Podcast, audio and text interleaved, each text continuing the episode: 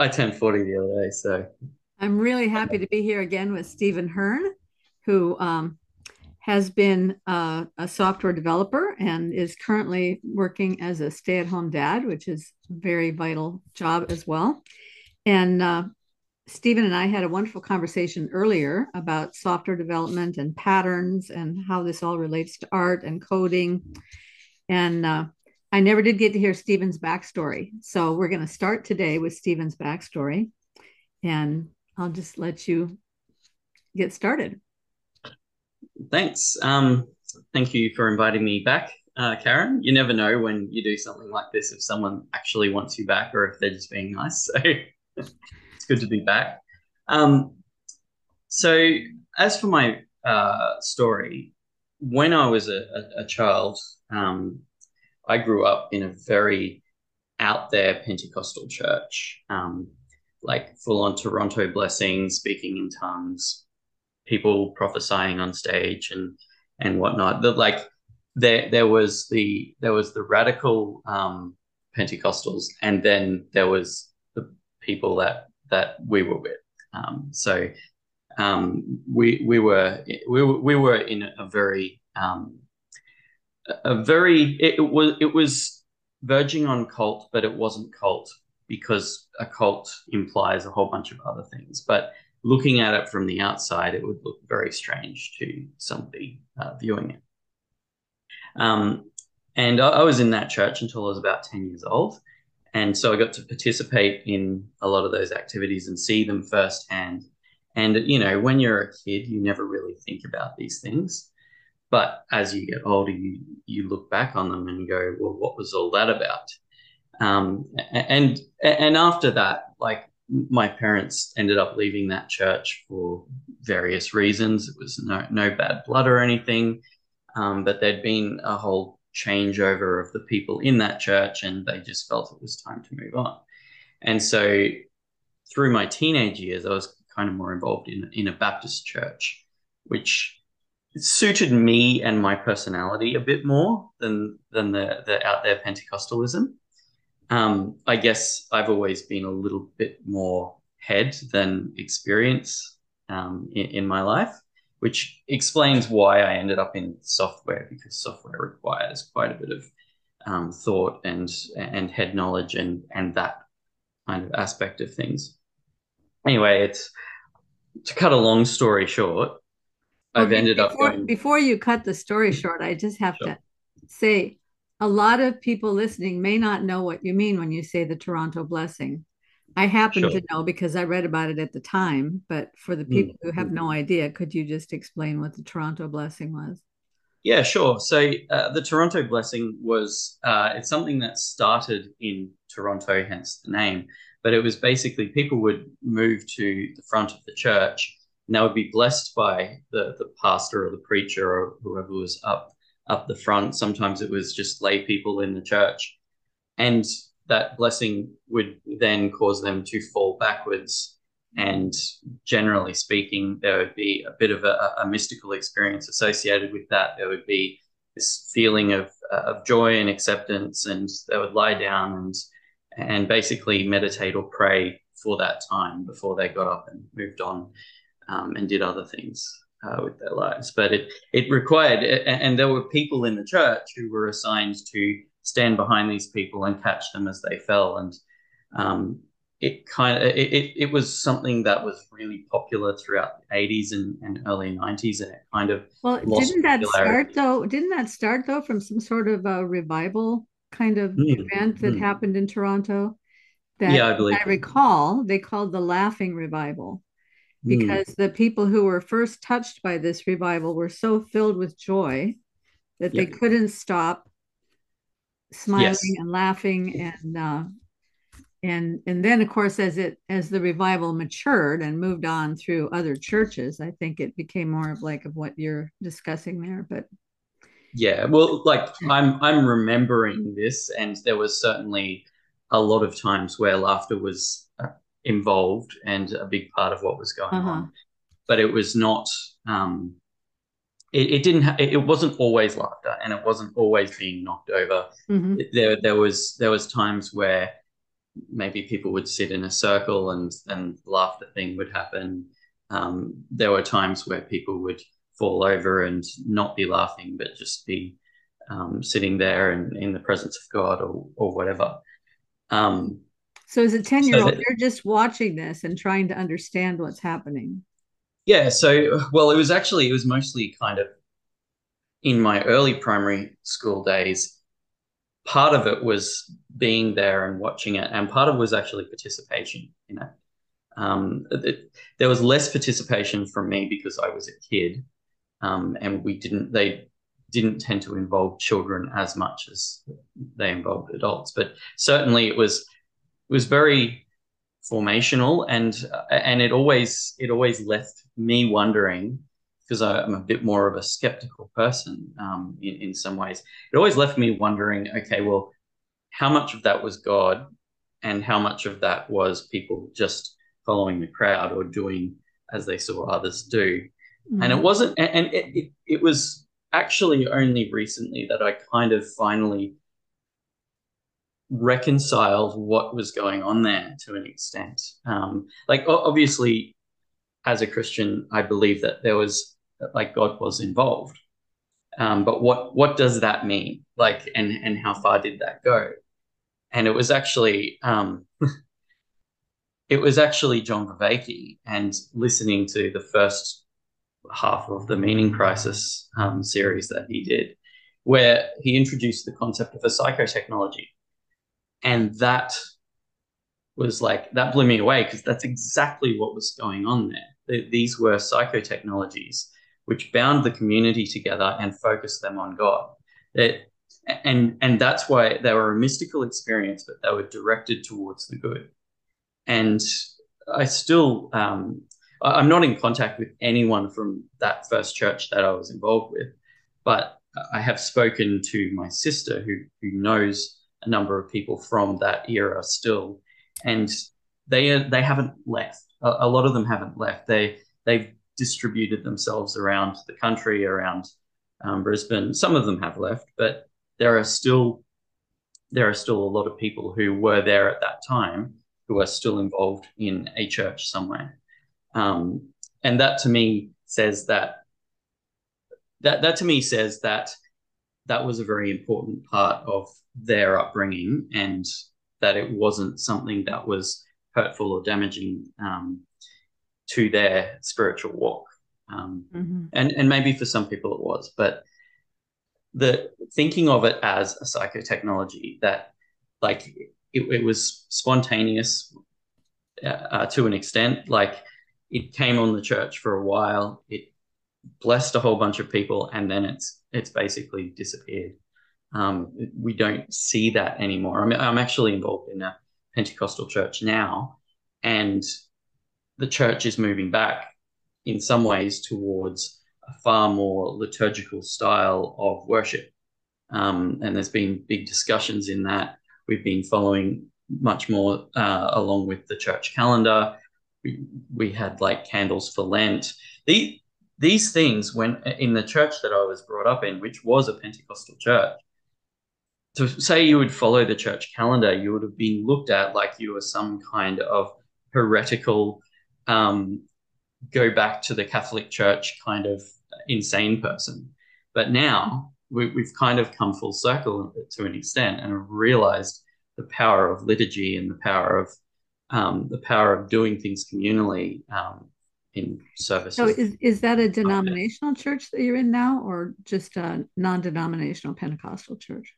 Yeah, so we're involved with the Australian Christian churches, which is formerly the Assemblies of God. So do you think the Assemblies of God internationally are moving back into this more liturgical season? I have no idea. So I can only speak for the church that I'm involved in, because I'm not actually involved. I'm not involved with any of the organizational side mm-hmm. of what is going on amongst the mm-hmm. other churches. I just know that our church is moving in that direction. Uh-huh. That's really super exciting, because I've been working within I go to a church that's loosely associated with one of the Presbyterian denominations. And man, I mean, if you walked into it from off the street, you would think it was a community Bible church of some sort. And yeah. I've been trying to talk to the leadership about bringing in more times of liturgy, more Bible reading, more communal prayer, things like that, and not getting very far. So anyway, it's encouraging to hear that it is happening some places. Yeah, so I don't know if that's like where the whole Australian Christian churches is going, or just our church, but for me, it's encouraging, because it's a recognition that, you know, there was something that we did to an extent throw away the baby with the bathwater. Now, the thing that I had to juxtapose all of this history was I went to a Lutheran school. And so Lutherans, being the most conservative, the most historically conservative of the Protestant churches out there. So it's the one that's closest to Catholicism in its theology and practice, or at least the Catholicism that it branched from anyway. It was a real juxtaposition, and it actually really challenged me and helped me to synthesize everything that was going on, because the Pentecostal church that I was in as a kid, it was it's so out there. It was almost, the attitude was these old churches with their liturgy were not really Christian, because all that they were doing was boring religion, that they were religious churches. We were not a religious church. We were the true church, and that's why we had been given the blessing. That's why we were seeing the signs and wonders and had these mystical experiences and mystical things happen in the church. But then I juxtaposed that to the Lutheran service, and in primary school, the Lutheran church that I was in was actually a far more traditional appearing church. It was wooden pews, and we actually left the school across the road to go into the church. It was set up as a church. It had the little sign on the wall with the numbers for the hymns, which is something that I've only ever seen there, because every other church I've been involved in has either been Baptist or Pentecostal. And, you know, the pastor would come out and he would be wearing his robes and have the symbolic sash telling you what time of the church calendar it was, and all of those things that I didn't even necessarily know what the meanings were, but I saw this happen, and he would give the benediction, and everything would be a far more traditionally oriented service. And I could see at the time, you know, you're a kid, you don't like sitting in the wooden pews, it's boring. But I could see that Christ was there also. And so a lot of my upbringing, I was kind of working towards this synthesis and of these two juxtapositions within Protestant Christianity, but not from an intellectual point of view, almost from the other piece in Vervaeke's 4 P's of knowing, the procedural and the participatory and the perspectival knowing. And I really almost became a Christian universalist for most of my adult life. But even in that perspective, when I say Christian universalist, I mean the church is the church. If you go to an Anglican or a Catholic or Orthodox or a Pentecostal church, that distinction is less important than if you are participating in a church and if you claim Jesus to be your Lord and Savior. That they were the things that I viewed as being the most important aspects of starting your Christian life. And at the same time that I was doing this, I had a bunch of other questions come up.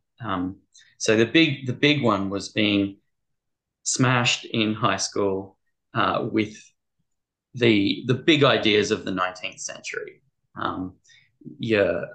Physics with Newton, seeing that everything was mostly followed the Newtonian laws, and then later being smashed with Einstein and how he changed everything. And no, actually, we don't live in a clockwork universe. Everything is experienced on a relative basis. So it's even the time that we experience here on the Earth is different from the time that's experienced in space. So all of those ideas coming through, and at the same time, the ideas of evolution coming through and what the implications of that were. And that in particular has been really, like those ideas have been really hard to synthesize for a lot of people. And that's where we get the Nietzschean idea of the death of God, because now we have these things which provide greater explanatory power than the first few verses of Genesis. And I almost look back on that and laugh, because I find that thinking of the scientific theories that provide the best current explanation for things that we observe, thinking of those things as being in the same class as poetry written to inspire people as to, like, this is the grand origins of humanity. This is the creation that we experience. Thinking of that poetry and those scientific theories even anywhere near the same category, I think, is just now quite ridiculous. One is obviously poetic. The other one is a lens through which to view specific information to be able to manipulate the world. And so I grew up, and it was actually reading C.S. Lewis that finally kind of helped me synthesize those things to a small extent. But there was still a lot of challenges, because I was growing up through the New Atheist movement. There was still a lot of challenges that were really strong challenges posed by that New Atheist movement. And there were challenges that I couldn't directly answer. I didn't have the language for. And that's where Peterson came in and was like, he has a lot of the language that I was looking for. And he has he was able to express what it was that I had been trying to express but couldn't, and I hadn't been fully able to articulate, because obviously he had come at it from the other side. He had said, he'd come at it from the evolution is true. So what is this thing here that everyone seems to be experiencing? And he kind of realized that, well, these were, or the Bible was actually revealing a bunch of patterns which were mimetic patterns that had embedded themselves into our own thoughts, that they had become so culturally powerful over the years because they had worked. They were true in an evolutionary sense. They were true in a sense of this is the direction that we have to go in as a civilization to survive, and that's why they had survived. So that kind of closed off, or at least began to answer some of those challenges that the New Atheists had brought forward. And I think a lot of New Atheists that had become New Atheists but were still kind of unsure were pulled back from that into a faith tradition by Peterson and all of his pre-2019 stuff that he did. Because even though I never actually listened to anything that he said before 2021, I think, maybe even 2022, it was those lectures that he gave, those debates that he had, which really pulled a lot of those former New Atheists back to some form of, if not religion, at least acknowledgement that those religions provided us with something. So. Well, so obviously it was really important for you to find a way to connect these two of your worlds. Some people would not find that important at all. They would just dive into one or the other. So why was it so important for you? Because I had very much that New Atheist perspective on truth for so long. So the New Atheist perspective on truth is that it is a correct set of facts. And they look at everything through, very much through the lens of, if it can be explained by a common mechanic that we can identify and repeat, then it can be true. But if it can't be explained in that way, then it cannot be true. And you see this in everything in academia, and that's fine, because this is what academia studies. Academia studies the patterns that we can identify, that we can then take and use to do things in the world. So then if that's their metric, then it would seem that the replication crisis really throws a wrench into their theory, absolutely, right? Absolutely. But see, I've always looked at these things more through the hard sciences lens. And this is why I guess I had always found it a great challenge, because I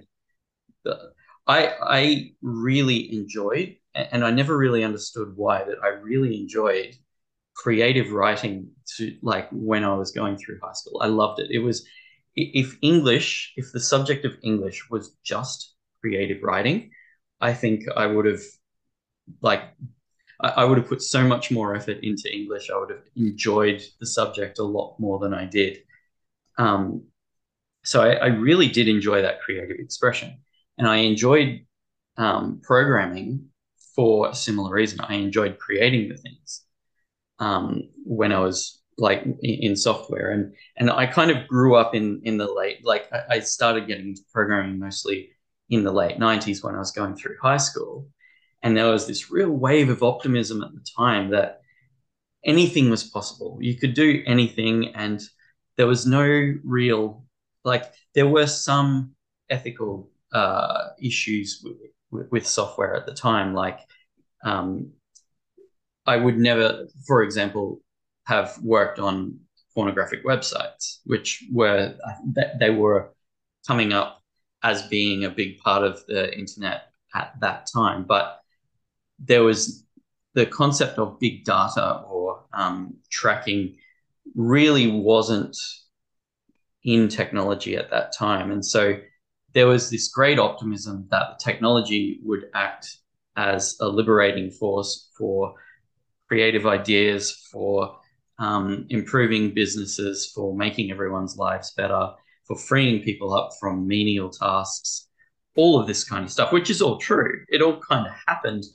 But we now have this much, much darker side to technology that has come up over the last 15 to 20 years, where every bit of data is collected. Big organizations like Google and Facebook and Microsoft are all working on these AIs, which they're stealing everyone's data to create these AIs. They're parasitizing everyone's attention to work on these things. And so I think there's far more techno-negativity in the world today than there was 20 years ago, when it was a far more optimistic place. You know, before Facebook, when MySpace was the only social network and it was mostly a music website. And so that was the environment that I grew up in. And so being on the feeling myself more at home in the technical side as a teenager and as a young adult, and becoming more involved with technical and scientific background people in my close friendship groups, there was an absolute need to reconcile what science says about stuff and what the biblical lens that I would look through would say about things. And one of the attacks that the New Atheists made was the attack of, oh, you just believe in the God of the gaps. Your God is something that we will eventually swallow up. It's your God is only an explanation for why things are, because that is the scientific God, right? The mm-hmm. scientific God is about explaining the world. It's about explaining the mechanisms behind the world. But what they don't get, what nobody has seemed to put together, is that in the early 20th century there was a mathematician named Gödel, and he figured out using set theory that for every rational system, so we would call the way that scientists have to view the universe is as a rational system. It follows rules, it is logical, it is ordered. That is how they have to view the universe. You can't view it in any other way to do science, because if you think that the rules of the universe are fluid, if you think that there are no real rules to the universe, if it's a place where anything goes, then you can run an experiment one day and get a set of results. You can run the exact same experiment the next day and get a very different set of results. And those differences cannot be explained through environmental changes or something along those lines. So you have to view the world or the universe as a rational machine to be a scientist. It is an axiom to do your work, which is effectively why science came from Christianity, because Christians believed that God created a rational universe. Mm-hmm. But so that is your starting point. What Gödel proved is that in any rational system, in any system based on the logic of mathematics, that system has infinitely more true things or true facts than you can ever prove. So science, even if it can prove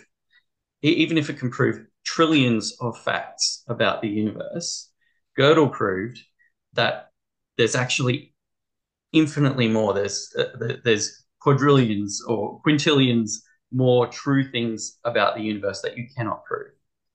So the God of the gaps actually works against scientists. And the New Atheists, nobody ever put two and two together to realize this, that Gödel had actually undermined the basic assumption of science as a God.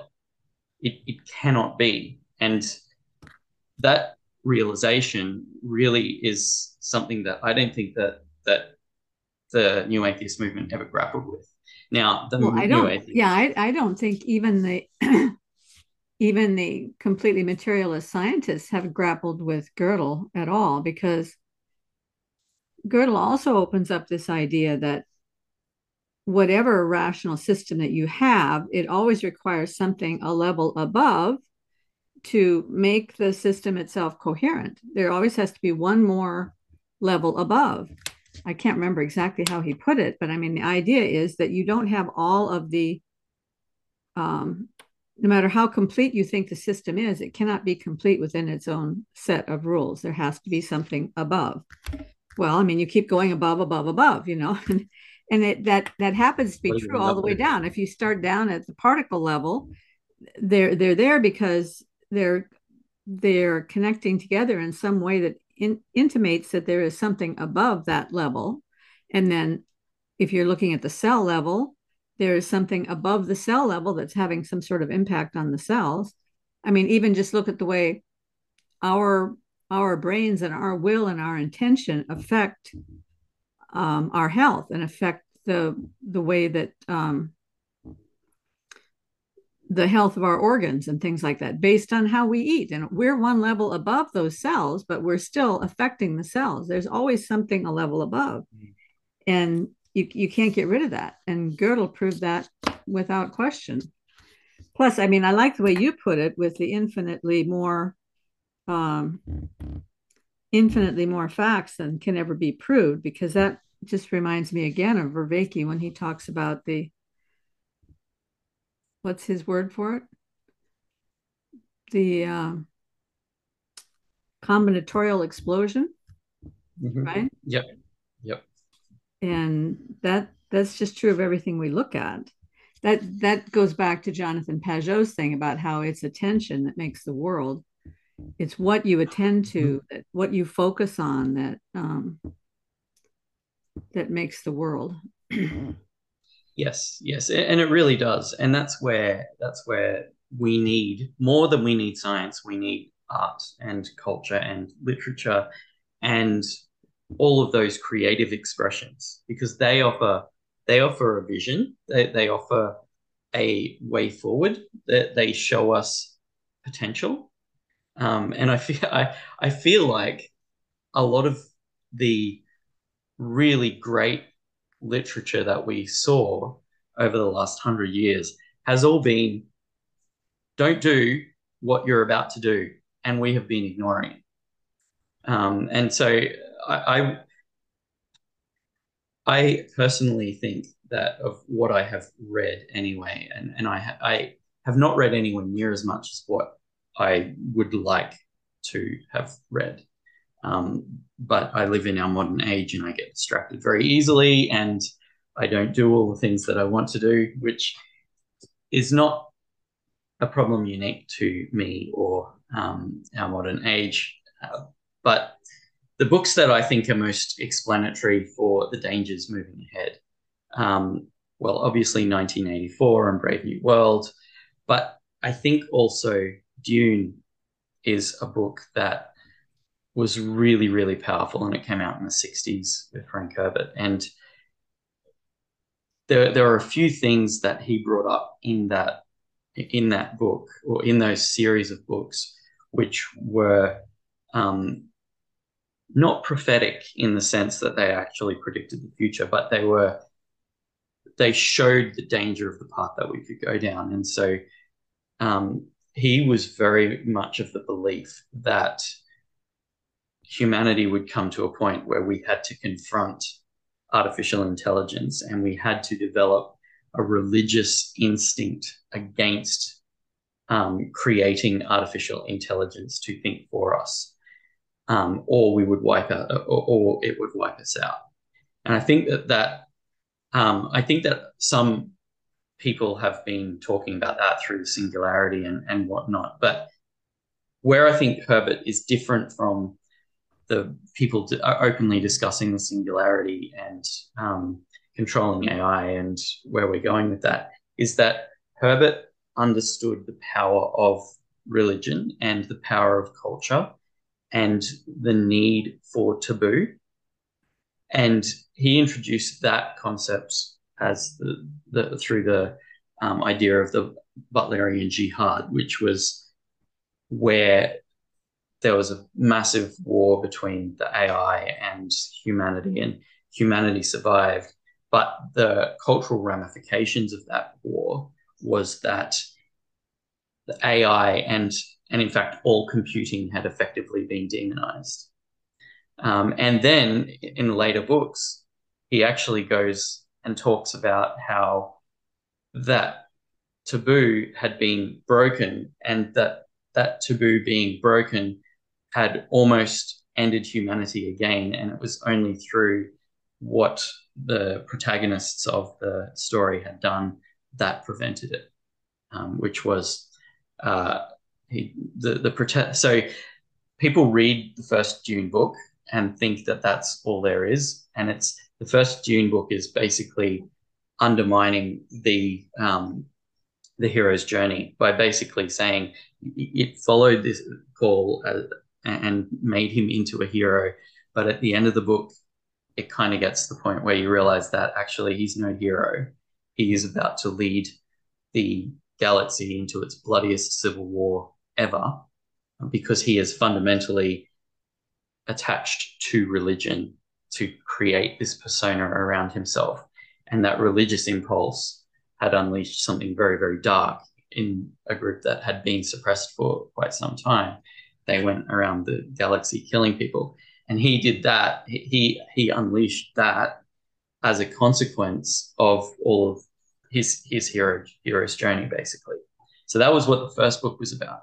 But then it goes and it further deconstructs him as a hero. But the ultimate, like the climax of the series, was actually in the fourth book, God, Emperor of Dune. And in that book, that's where Herbert really talks about power of religion, the power of pressure on populations. And I think he gets a lot wrong,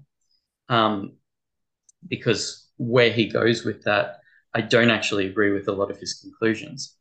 But as an artistic piece to explain possible things that humanity, or not just possible, but almost certainly things that humanity will face in the coming centuries, I think he was quite prescient in some ways. We would get to a point where technology became so controlling that there would have to be some form of Luddite rebellion against it, or we would end up subservient to it. And so I find that literature to be really, really powerful, really, really expressive way of envisaging the future that people can grasp, people can understand. You read it and you understand, like, you understand that a lot more is being said than what is written in the pages. And it's presenting a vision of the future that we don't want to pursue that vision. And I feel like for the last 100 years, most of the great literature has been presenting a vision of the future that we don't want to go down. 1984 being probably the novel of the 20th century, because it showed up the great ideology of the 20th century that will bring down society if we go down that path. It will enslave people if we go down that path. And he showed that, Orwell showed that perfectly throughout most of his works, Animal Farm and 1984 being the big ones. And so I've what's so interesting about Orwell's work is that both the people on the right and the left point to 1984 as the one thing that we mustn't let happen, because that's what would happen if we do what the other guys are saying. So, so it works equally well for no matter what your political ideology is. Any of them taken to the extreme will end up with 1984. And I think reading that as an adult was such an eye-opener for me, because I don't think I ever really read it when I was in high school, when I was supposed to. I probably read Cliff Notes or something, but reading the actual book itself, I think it was maybe 10, 12 years ago that I read it, right in the middle of the beginnings of this terrible polarization in the United States. I just realized, man, oh man, it just feels like we are all being played. Like there is some force that's trying to push us all into this thing, so that we're going to end up there almost no matter what we do. I think the internet is really magnifying that problem, pushing us. Yeah, that sense of inevitability, I have really, I really think that many people are feeling that. I've looked a little bit into what the podcast of the Lotus is, says, and they really have this almost pained look at the politics of the UK, which I've never really been involved with. And they see it as, well, people voted for Brexit because they wanted to do these things. They wanted to fix the way that their society had been going. But what they got instead was a bait and switch. They got Brexit, but all of the real problems in society that they voted for Brexit so that they could fix, none of those problems have even been touched. And so I do feel like there is this sense that society, and it's not just from the right as well, it's from the left, because a lot of people who I've talked to on the left side have said, oh, the right just keeps winning, that they like, but, and they're speaking at it from an economic point of view. They're going, okay, inequality is worse than it's ever been, and it just seems to be getting worse. All of the corporate overlords are the ones who are ruling our destinies, and they have a vision very much of the future looking like Snow Crash, which I don't know if you've read that novel as well, but is that the one about the train? No. That one, I can't remember which one that one is, but Snow Crash was basically, they call it the first cyberpunk novel. And it presents a future that is very much corporations are in charge. They're almost like their own mini countries within like countries that aren't really countries anymore. The barriers between countries have broken down. The spirit of the country is suppressed and the spirit of corporations rules. Now, there was a TV series on that, I want to say 10 years ago. Can't remember the name of the TV series, but it was very much that. So when you're standing at the window, looking out the window over the city, there's just these gigantic Google signs, or Amazon signs. And like, they're the rulers of everything. There's no more government building. It's just corporate overlords. The kids have been laughing about that forever, that we're all going to belong to Amazon in our futures. We're all going to be living in an Amazon house, buying Amazon goods, eating Amazon food. Look, and these visions of the future are quite apocalyptic. And the future is never quite as apocalyptic as you might think, hopefully. But the apocalyptic visions of the 60s and 70s haven't quite borne out just yet. We haven't faced the global starvation that people thought we would face. New technologies have come along that have allowed us to feed billions more people. But it is very easy to see that the majority of our literature has not been painting a positive vision of the future for humanity. Some of it has. And certainly through the 90s, I saw far more of a utopian vision of the future than what we got through the rest of the 20th century and what we've gotten for the last number of years. So Star Trek: The Next Generation, Babylon 5, these kind of science fiction shows that were really, really culturally resonant during the 90s, although Babylon 5 was probably about 5 to 10 years too early for what it was setting out to accomplish and the vision that it revealed. But these shows were actually fundamentally quite optimistic. And it kind of feels like that as a millennial, like there was this very narrow period of the optimistic future that I kind of grew up through, and then it all turned pessimistic again. But this is like where I was going with all this, and why I brought up June in particular, is that I feel like with James Lindsay's current views on Gnosticism and views on, like he's gone back and reading all this literature from the far left that like he's been reading Hegel and Marx, and he's come to the conclusion that these people are Gnostic wizards. And what I find interesting about that is that his conclusion is that we had faith and we had reason. So, and he would symbolize that as faith being Jerusalem, reason being Athens, and that our culture was built on these things.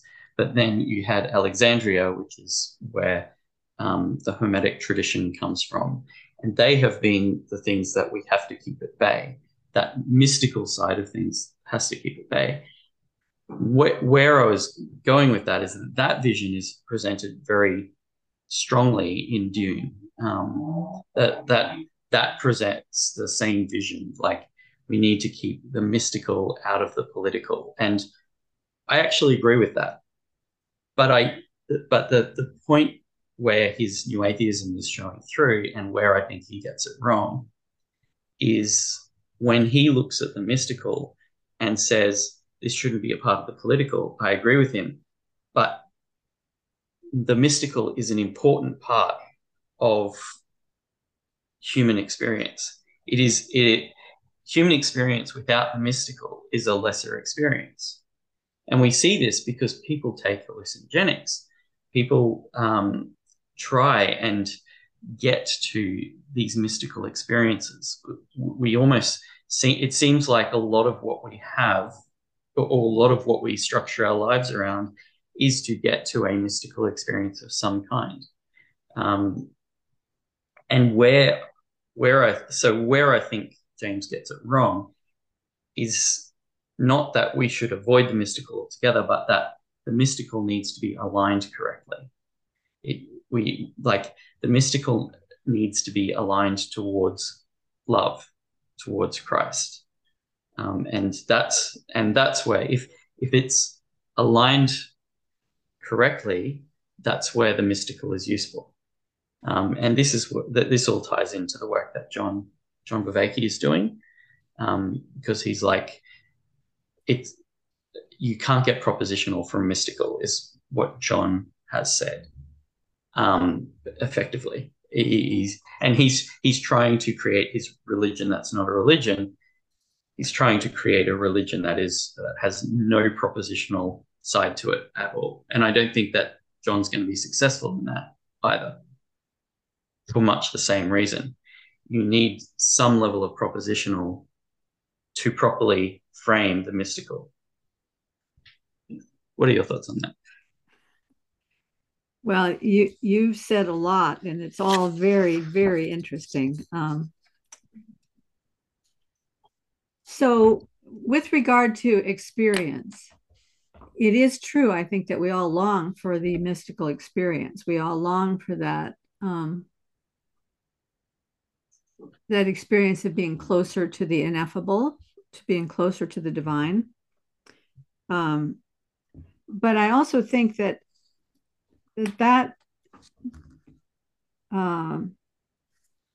desire for experience can lead us in very wrong directions.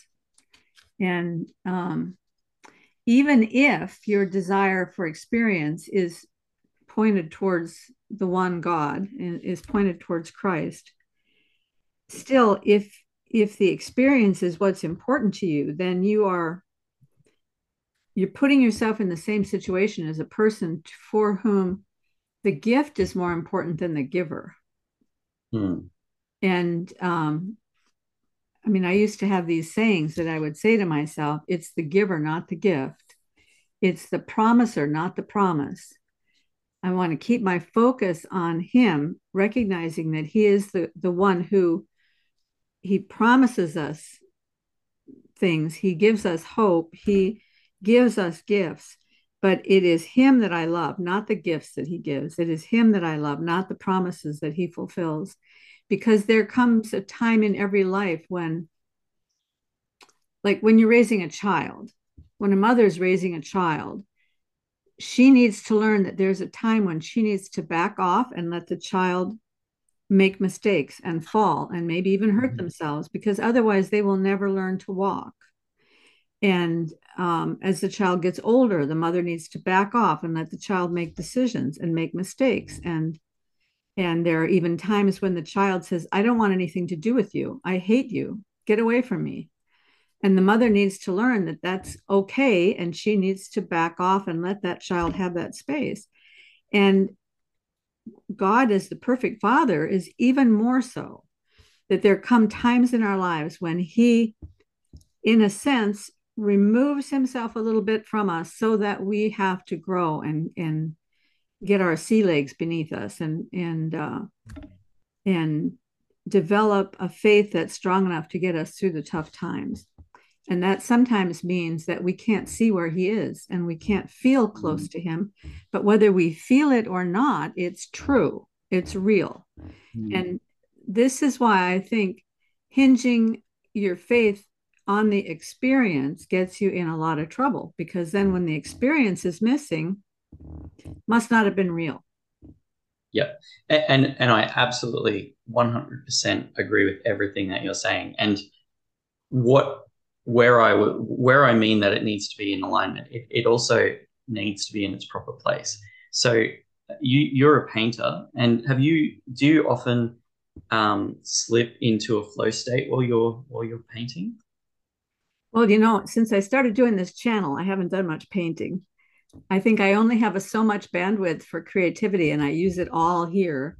And but yes, when I was painting, there would be times when I would be painting for maybe 3 hours, and I would think only 15 minutes had gone by. I wasn't conscious of time. Yep. Yeah. And that flow state is a mystical experience, and it is a mystical experience that is pointed towards the right thing, that is the correct mystical experience, as far as I'm concerned. That is the properly aligned mystical experience. And so this is where people fall into traps, because they will go out and take hallucinogenics to have a mystical experience rather than going and doing something to express their gratitude towards God, and then falling into that flow state or that other mystical experience, or going to church and being a part of that congregation and really experiencing God that way.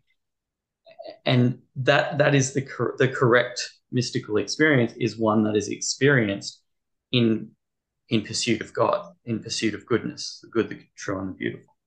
And yeah, I think there's something there to do with preparation too. As you were talking just now, I was reminded that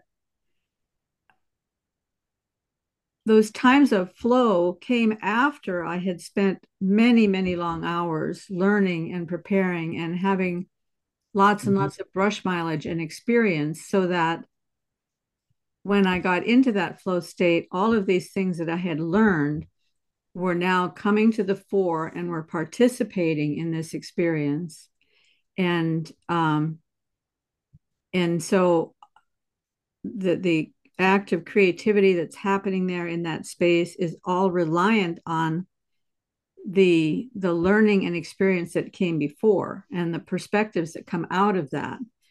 And in a similar way, I have had revelatory experiences in worship, but I don't recall ever having any of those before I had a solid grasp of who God is and his greatness and his glory and the way that he reveals himself through his word.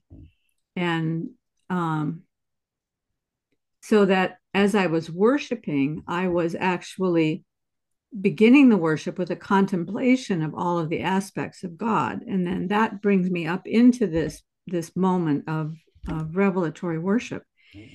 And I think it's probably the same for, I have a friend who's a concert pianist, and when she recently played a symphony that required, it's like a two hours or something worth of music that she had to commit to memory, and she only had about a month to commit the whole thing to memory, and an incredibly complex piece of music.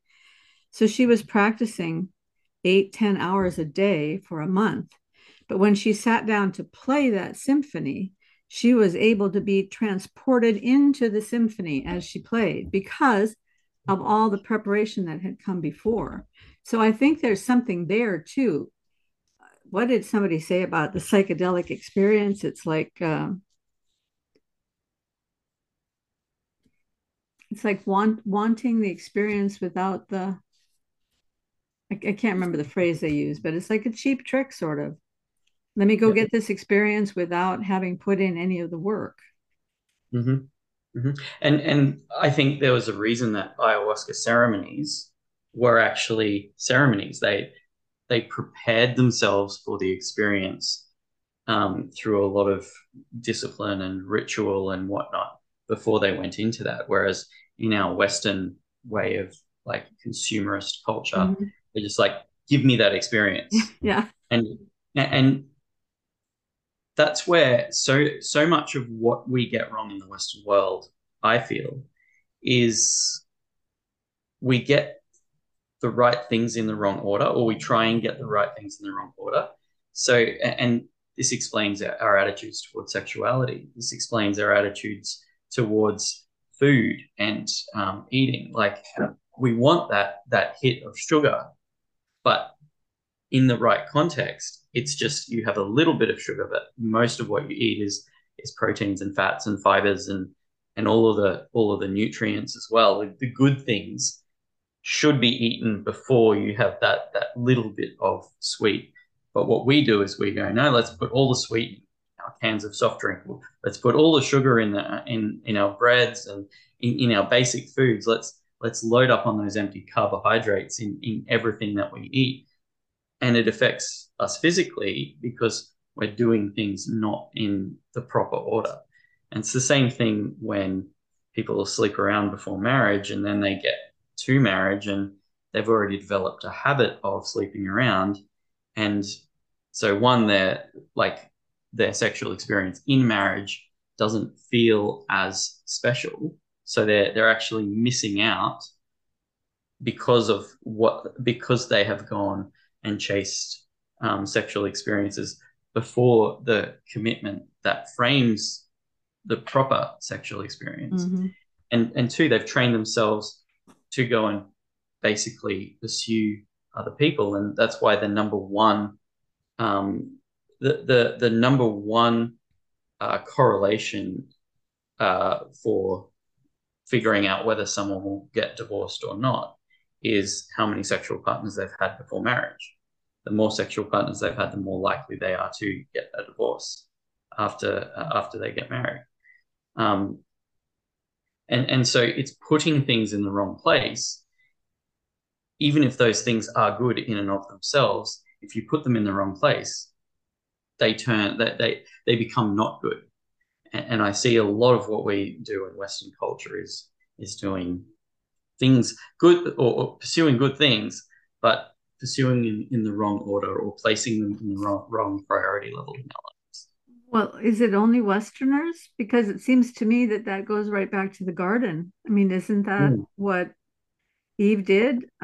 I mean, at least I've heard that some theologians say that in good time that God would have allowed them to eat from the tree of the knowledge of good and evil, but not then because they weren't ready for it. So they did a good thing, but in the wrong order, because they wanted to have the hit, the pride, the knowledge, whatever. So is it only Westerners that have screwed things up, or? Well, no, you're absolutely spot on there, and that's actually really good, taking it right back to the garden, because that's always the temptation, right? And this is what the other criticism I would have of James Lindsay is that he's identifying it as Gnosticism, but as Christians we identify it as pride, that the belief that we can be God, that we doing the wrong thing or the right thing in the wrong way can actually make us superior. And we have a secret knowledge that nobody else has, right? Yeah.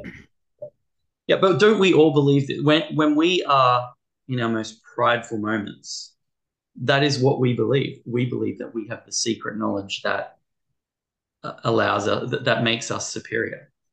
And yeah, well, I mean, I can remember just recognize, maybe it was only 15 years ago that I recognized that there's a thing in me that actually somehow feels like the rules don't apply to me.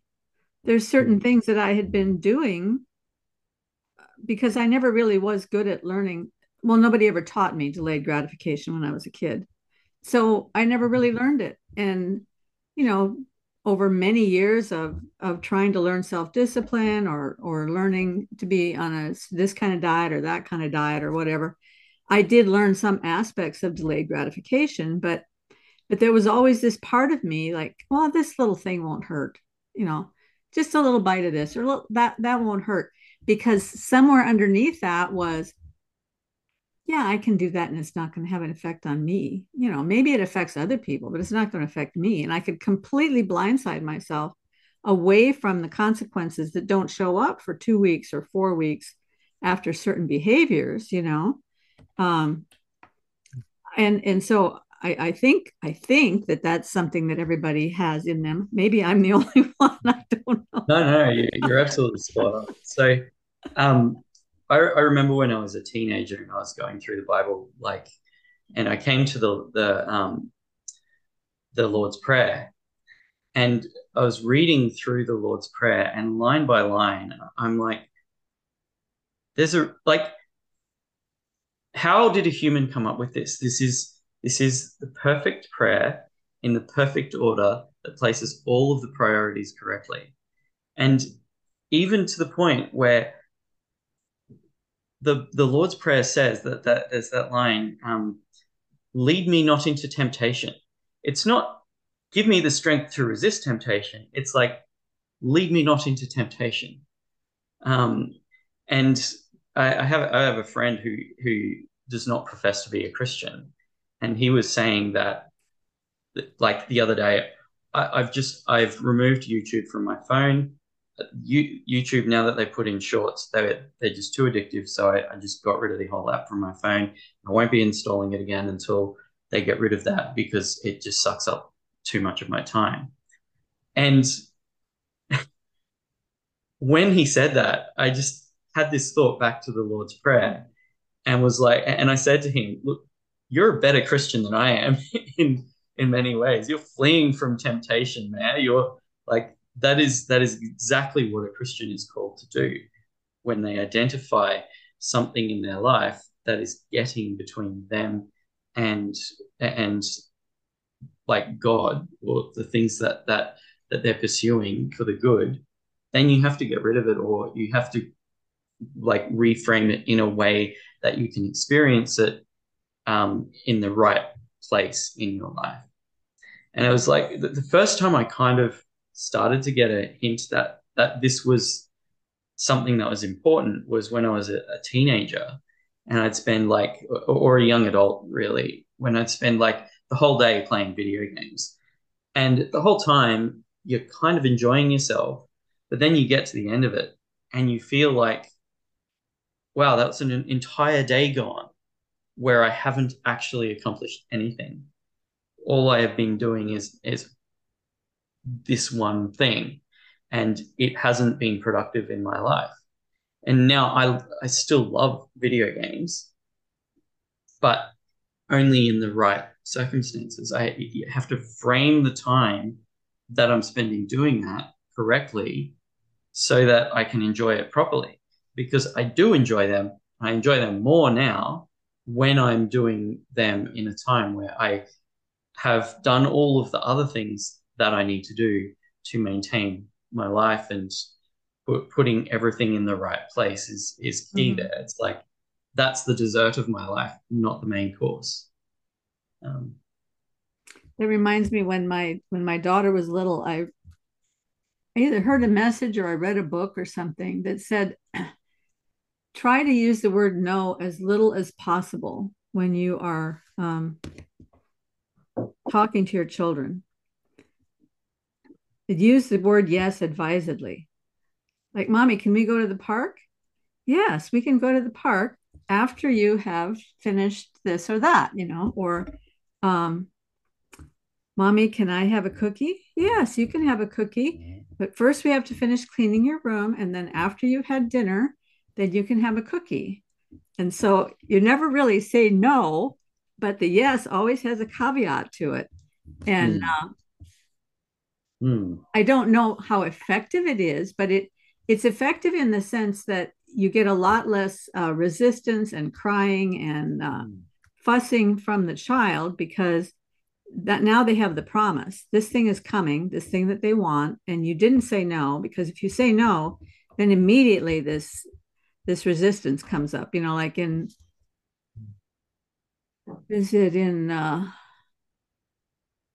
Colossians? Do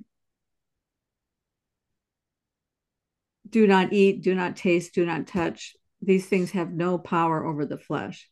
All the do nots just build up this desire to fight back, you know, this need to grasp when you get the do not. But if you get the yes, you know, elsewhere in the scripture, it says all things are possible, but not all things are beneficial. Right? Yes. Right. So, yes. And that's like, absolutely right. Like everything, you can do anything in life, but you can't do everything in life. And the things that you do need to be framed correctly. I can't go to my neighbor's house and use my nail gun on their walls unless I have their permission to do so.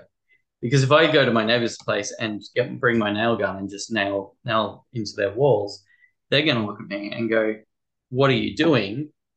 That's terrible." But if they have like a piece of cladding that needs to be clad to the walls and I use my nail gun, but they're going to be grateful. And so everything does need to be framed correctly. And that's what really the lesson of movies tells us, right? Who are the great directors? The great directors are the ones who frame every shot perfectly. And they put everything into the correct context, the correct order. And the name of the guy is escaping me, but the best modern director, he started out his career with Memento, the film. I don't know if you've seen it, but it is centered around this man who he's got a problem that his wife was killed. And from that point onwards, he's got a mental disorder that means that he forgets anything more than a couple of minutes ago.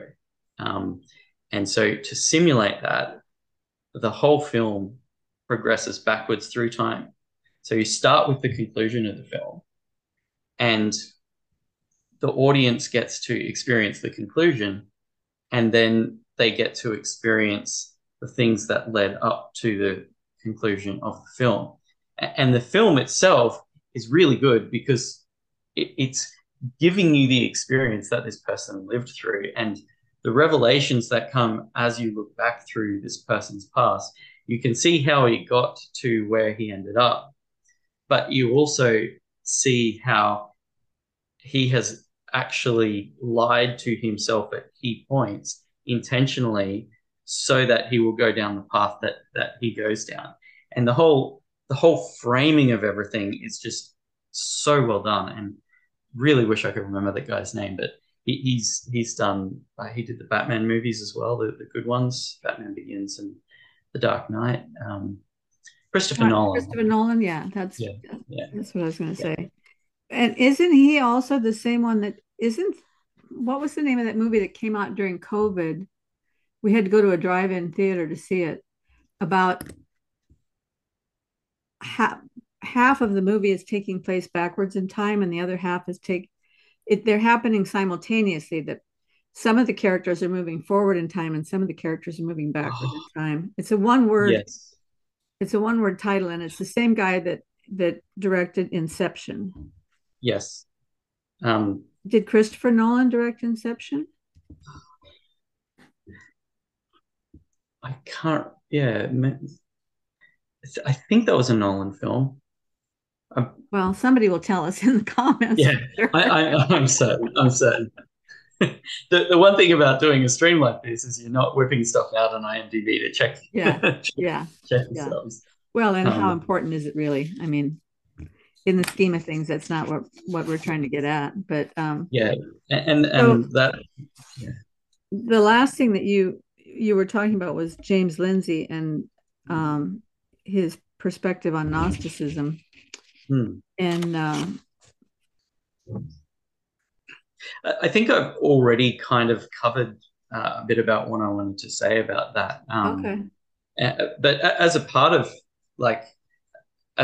me listening to some of what James Lindsay was saying, it's interesting because I have been watching another YouTube channel, which I would thoroughly recommend if you're interested in these kind of things, called Esoterica. And it is an exploration of all of the things that James Lindsay has said from an academic point of view, but from the point of view of, like, let's explore all of these, like, Middle Ages and early modern, well, effectively Gnostic, but occult texts, and what do they say? What are their ramifications? And I've recently been thoroughly enjoying that channel. The way he frames it is he approaches all of these texts from an academic point of view. Who wrote them? When were they written? What do they say? And so, as an example, probably the most important occultic text is called the Lesser Key of Solomon, and it focuses. It actually talks about concepts which Christians are going to find completely heretical, but it's talking about binding demons and angels to your service, and it actually comes from the angle that when Solomon built the temple, he actually bound demons in the walls of the temple as he was building it, and that was how he was able to actually create it, which is thoroughly heretical. But it's interesting watching, like, all of these videos on these different occultic and mystical texts, all of the heresies, they kind of all align. And James is kind of right in what he is saying, in that there is a common thread that runs through all of these things, and it ends up at the door of the United Nations today. So his analysis is actually quite interesting and quite correct. But I do think that he is wrong in that we should just get rid of the mystical altogether. I think the place for the mystical is in the pursuit of God, not in the pursuit of politics. Because ultimately what we are pursuing, that top of the tree, is our God. And if our God is politics or is ourselves ultimately, because that's really what Gnosticism is. It's putting man in the place of God, which is what pride is. It's like there are all of these concepts that are the same thing expressed differently. Pride, it's putting man as his own God. Gnosticism, it's saying that, well, ultimately man is his own God and he just needs to be freed from the constraints of the physical. So, but it's the same thing, right? Like, you're putting man as God. And then, you know, that's what communism said. Like, communism said that man will be his own God and man will create man. And so you have all of these texts that are effectively, they're not a new idea. And they go right back to the garden and the serpent. That initial heresy has followed this strand of thinking from a let's rule society point of view for the last 10,000, however many thousands of years. That thinking has ruled that, but at an individual level as well, it can rule us. And the way that I always look at or try and explain why it's so bad is, if you put man at the top of your hierarchy, if everybody puts man at the top of their hierarchy, then inevitably Foucault becomes correct. And everything becomes about power, because if you put man as your God, the question then becomes, which man? And that's when you must play power games to climb the greasy pole as far as you can get, so that you possess the power, so that you're ruling yourself. And that's the ultimate goal of pride. Whereas Agape, the love of others, the unconditional pouring out of yourself for the sake of others, if that rules the day, then power matters very little, because everybody is pouring themselves out for the sake of others. And that's where, when people in society are aligned towards Christ, that's when you get great societies. That's when you get societies that are building and do great things, and you end up with beautiful cathedrals across Europe. You end up with 70 years of peace across across the Western world. And, you know, I do think that we really do need to focus on talking more about putting Agape, putting Christ, putting God at the center of our attention, because ultimately... So I think one of the things that bothers me most about James Lindsay's work, I mean, I fully respect all of the scholarship and all of the effort he's put into it, but in this base, this is probably going to sound horribly arrogant, but back in the 70s, I stumbled across what you would call a conspiracy, and I started researching it, and I filled up an entire room of my house with research. It was absolutely stainless, man. I mean, it was perfect. It all fit together. And but then I found Christ, and then it was completely unimportant anymore, because God is so much bigger than any human conspiracy. Even if it's a true conspiracy, God is still bigger. So focusing on God and on love and on being, placing myself in his care was so much more important to me than knowing all of these details about all of these terrible things that are happening. And bless his heart, as they would say in the South, he's got himself all worked up about this stuff, and he's out there getting everybody else all worked up about it, thinking that they all need to know the details of every one of these books and every one of these thinkers, when really it's very simple. There are very simple principles at work here, and if you know those very simple principles, as you were saying, that when you try to put man in the center, when you try to make man the center or the state the center, either way, you end up with having, well, you necessitate coercion automatically. You have to use coercion to get what you want. And when you put God in the center, and when people are focused on God, then coercion is unnecessary, because people are operating under the rubric of love and not under the rubric of power.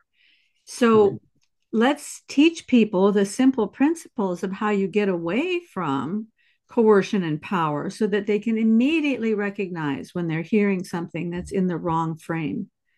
Let's teach them the right frame, so that the wrong frame is so obvious to them when they hear it. You know, it took me a long time to come to that, but most of the time I can recognize the wrong frame immediately. But that's just because I've been living with these ideas for how many years now? 1978 until now. That's 45 years or something like that. And, you know, everybody's all worked up now about what's happening in education. Come on. This stuff was happening back in the late 70s. It was happening in the early 80s. It was the same problem, but they just gave it different terminology. They just gave it a different framing. What is now CRT back then was values clarification and situational ethics, and they find these ways to frame things so that people get fooled into thinking this is the new thing, and we're going to put that into the schools, and we're going to propagandize the children. And by the way, I listened to one of the greatest videos today that I've heard in years, is Jordan Peterson interviewing this guy, I think his name is Sandifer, who has started a new series, a new system of schooling. Unbelievable. I mean, it was so exciting. His concepts of education and what can come out of it. It was unbelievable. And, you know, every bit of the video was great. I get to minute 30 and I'm thinking, wow, I got to send this to somebody, and I'll tell them just watch the first 30 minutes. But then I watched the next 30 minutes, like, wow, this 30 minutes is great too. And all the way to the end, it's just great, great, great. So I highly recommend. And I think the title of it is Acton. He's he developed something called the Acton School of Business, and then he started developing the Acton Academies, which is K through 12 education. Mm-hmm. But the video with Jordan Peterson is really, really great. It's really hard to know what to do with children and education, on an individual level. So I've got my kids in a state school, which is like the state schooling system has been corrupted to an extent in this country. So the things that my country is talking about, the things that it finds important is that Australia is a country of Gaia worshippers. We worship the environment, basically. And that's reflected in our schools, from a push for environmentalism through all of the different subjects. And I actually have, I've taken photos of a couple of pages from core texts in the teacher's training syllabus, which basically says we aren't going to teach environmentalism or environmental science in schools. What we have to do is we actually have to, we can't just teach them about it. We have to push it as a core value in the schools. It's really hard to know, is that something worth pulling my child out of school for? Because what they're doing is that they're actually glorifying the protection of the environment above everything else, and they are instilling that as a core value in my child, or they're trying to. Do I pull my children out of the schools and teach them mathematics without this sustainability lens on the top of it, or do I allow them to go through that system so that they're exposed to it and are better equipped to deal with the future that is being created by the academics who've trained the teachers for the last 15 years, which is the world that they will end up in anyway. So, can you in the evenings teach them through a different lens too? Yeah, because here's kind of what happens. When I was in the legislature back in the late 70s and in the early 80s in Iowa, I was chairing a subcommittee on educational regulations. And one of the regulations that really troubled me a lot was something called the, that every teacher, in order to continue their certification for teaching, had to annually take a class in multicultural, non-sexist education, which sounds benign enough considering what they're now having to learn in order to be certified. But multicultural, non-sexist education contained a whole lot of things under that rubric. And in order to explore what that actually meant, I invited in the head of the Department of Education. And he came in and he was explaining to me that values clarification, which is a system of clarifying the children's values, was the core value of the curriculum. And that meant that it's not taught in the mathematics classroom, but mathematics is taught through the lens of values clarification. Mm-hmm. Physics is taught through the lens of values clarification. Well, so I said, can you give me an example of this? And he said, well, yes, let's take, for example, when an unstoppable force hits an immovable object, like a truck barreling down the freeway at 80 miles an hour hits a brick wall. We would explore, how did the wall feel when it was hit by the truck? Right? Yep. So are you learning physics in that environment? Or are you learning a bunch of wishy-washy nothing that's not going to give you any sort of a valuable education for your future? Well, that's the definition of pathological. Putting pathos before the logos, right? That is literally the definition of that word, right there.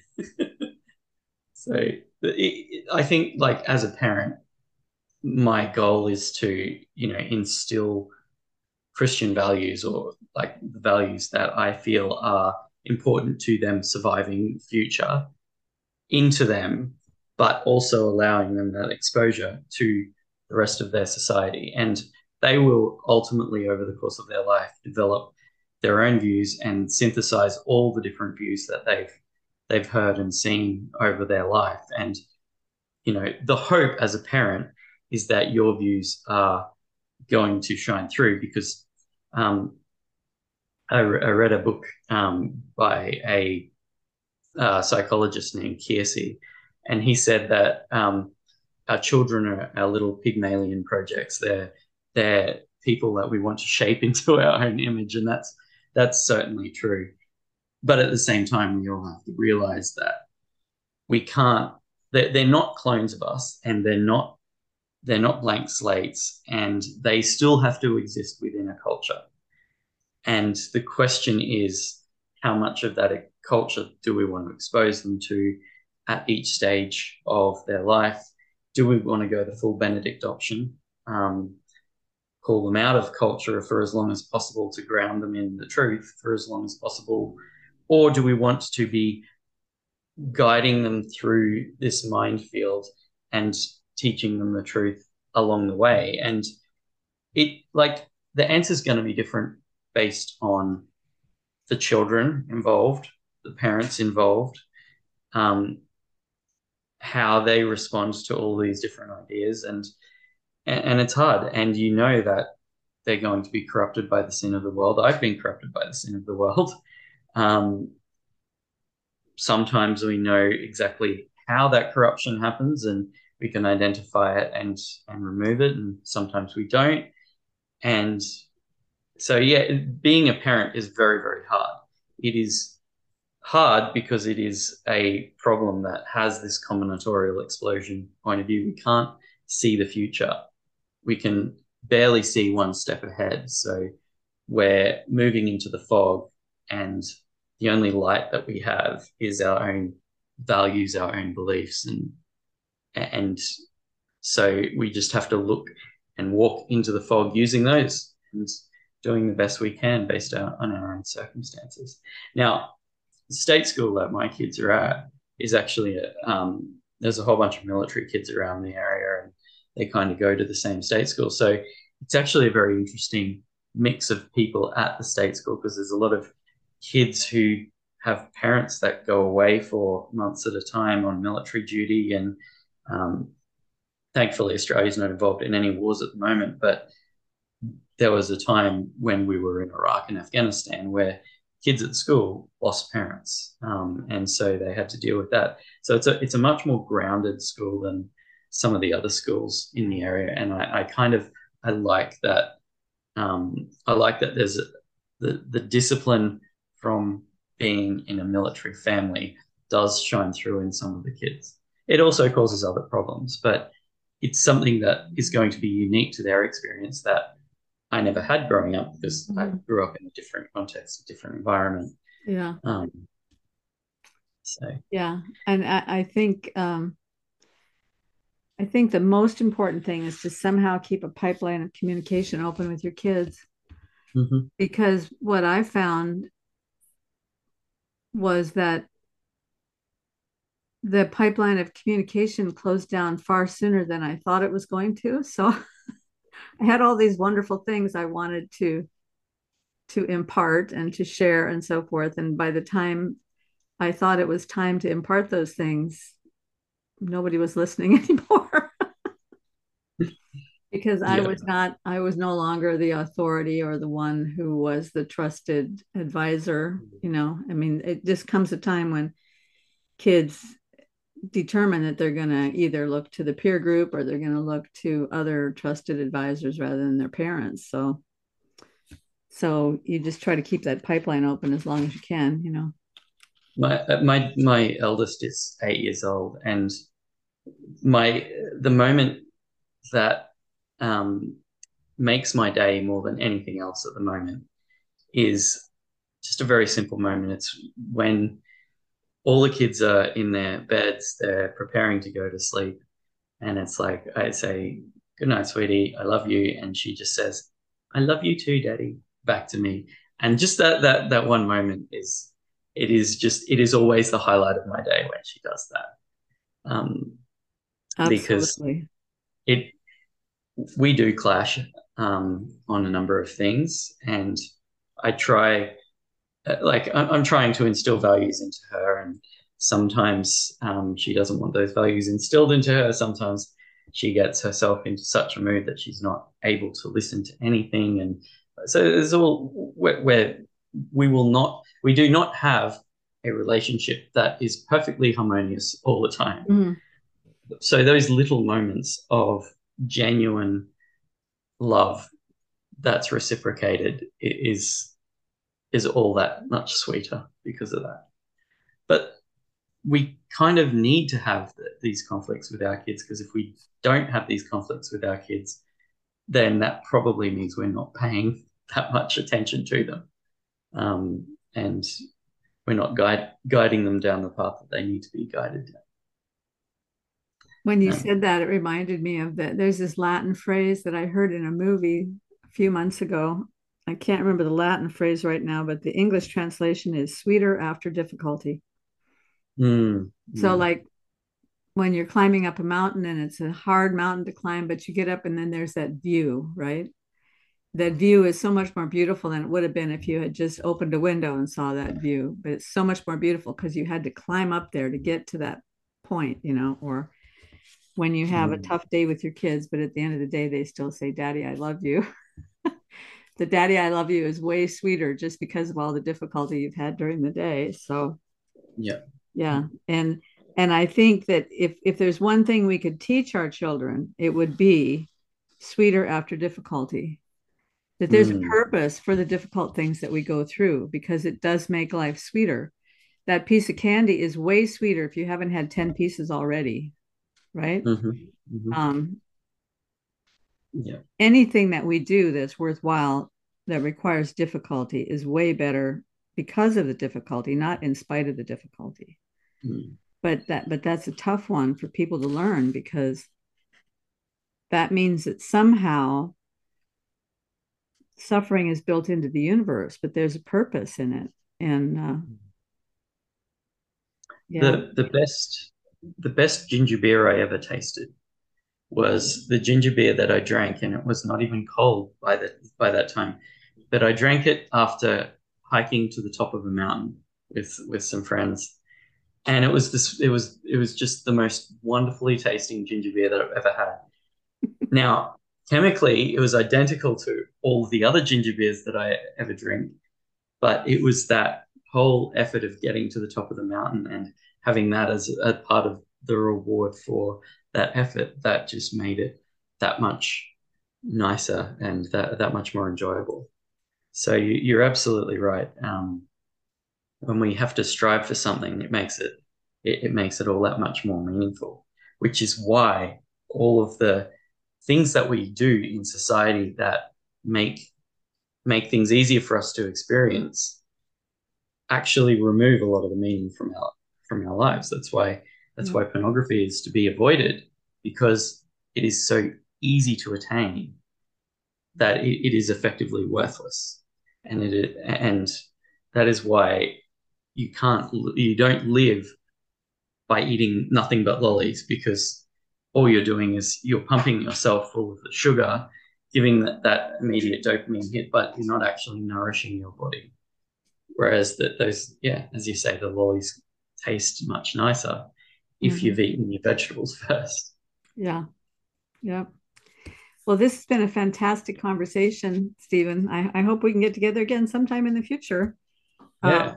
You had lots of great comments on your last episode, so I hope you get a chance to look at those. And I did, and it was good. I really I actually enjoyed going back over and watching it again, because there were many times when you're talking and you bring out an idea, and I'm like, I really wanted to comment on that one, but you were so much in the flow that by the time you got to the end of your thought process, there was something else to comment on, and it made me think about that. So, and then the other people who commented on it, there were some very interesting comments, and obviously that's why these conversations are so we think we're going to head down one direction, but then we end up going in an entirely different direction just because something comes up that's so worthwhile that we want to pursue it. Like today, we were going to talk about evolution. We never got there, but I do have some good stuff prepared on that. So maybe one time in the future, we can talk about that. Yes, yes. And it was something in one of your previous conversations that kind of brought that up, that I was like, oh, I wanted to comment on that, but I can't remember exactly what it was now. But yeah, let's come back to. I kind of got almost to where I was going with that anyway, because that was the reconciliation science and faith that took me quite some time to figure out, and I still don't have it perfect, but it's been a part of that, you know, we who wrestle with God aspect. Well, what do we give over to God? What are the axiomatic assumptions that we stick with, and what is the dead wood that we burn off, or the things that we have to reinterpret in a new light? And we can go over much more of that. Well, what I'm going to do is I'm going to put a video in the description section where Michael Levin is talking to Ian McGilchrist, the guy with two brain hemispheres, and another thinker by the name of Richard Watson. It is a fascinating conversation, and all three of them acknowledge that there's something missing in the evolutionary paradigm. But then Levin brings up his idea of what's missing, which is from a pretty much strictly materialist perspective, but from a very different perspective than most evolutionists. And then McGilchrist comes in and points out, yeah, but there's still something missing there. You're missing something very important. And they're trying to navigate this space, because very difficult space, especially for scientists who are in the public sphere and who have to be concerned about their tenure and everything else, to wrestle with these difficult questions. So it's a terrific video, and it's not very long. It's only about 50 minutes long. So I'm going to put it in the description section for anybody who's stuck with us to this point. You can listen to that video and maybe we'll find something to talk about in there in the future. So you're going to have a very happy evening hearing your little ones say, "I love you, Daddy." And, I hope so. Yeah.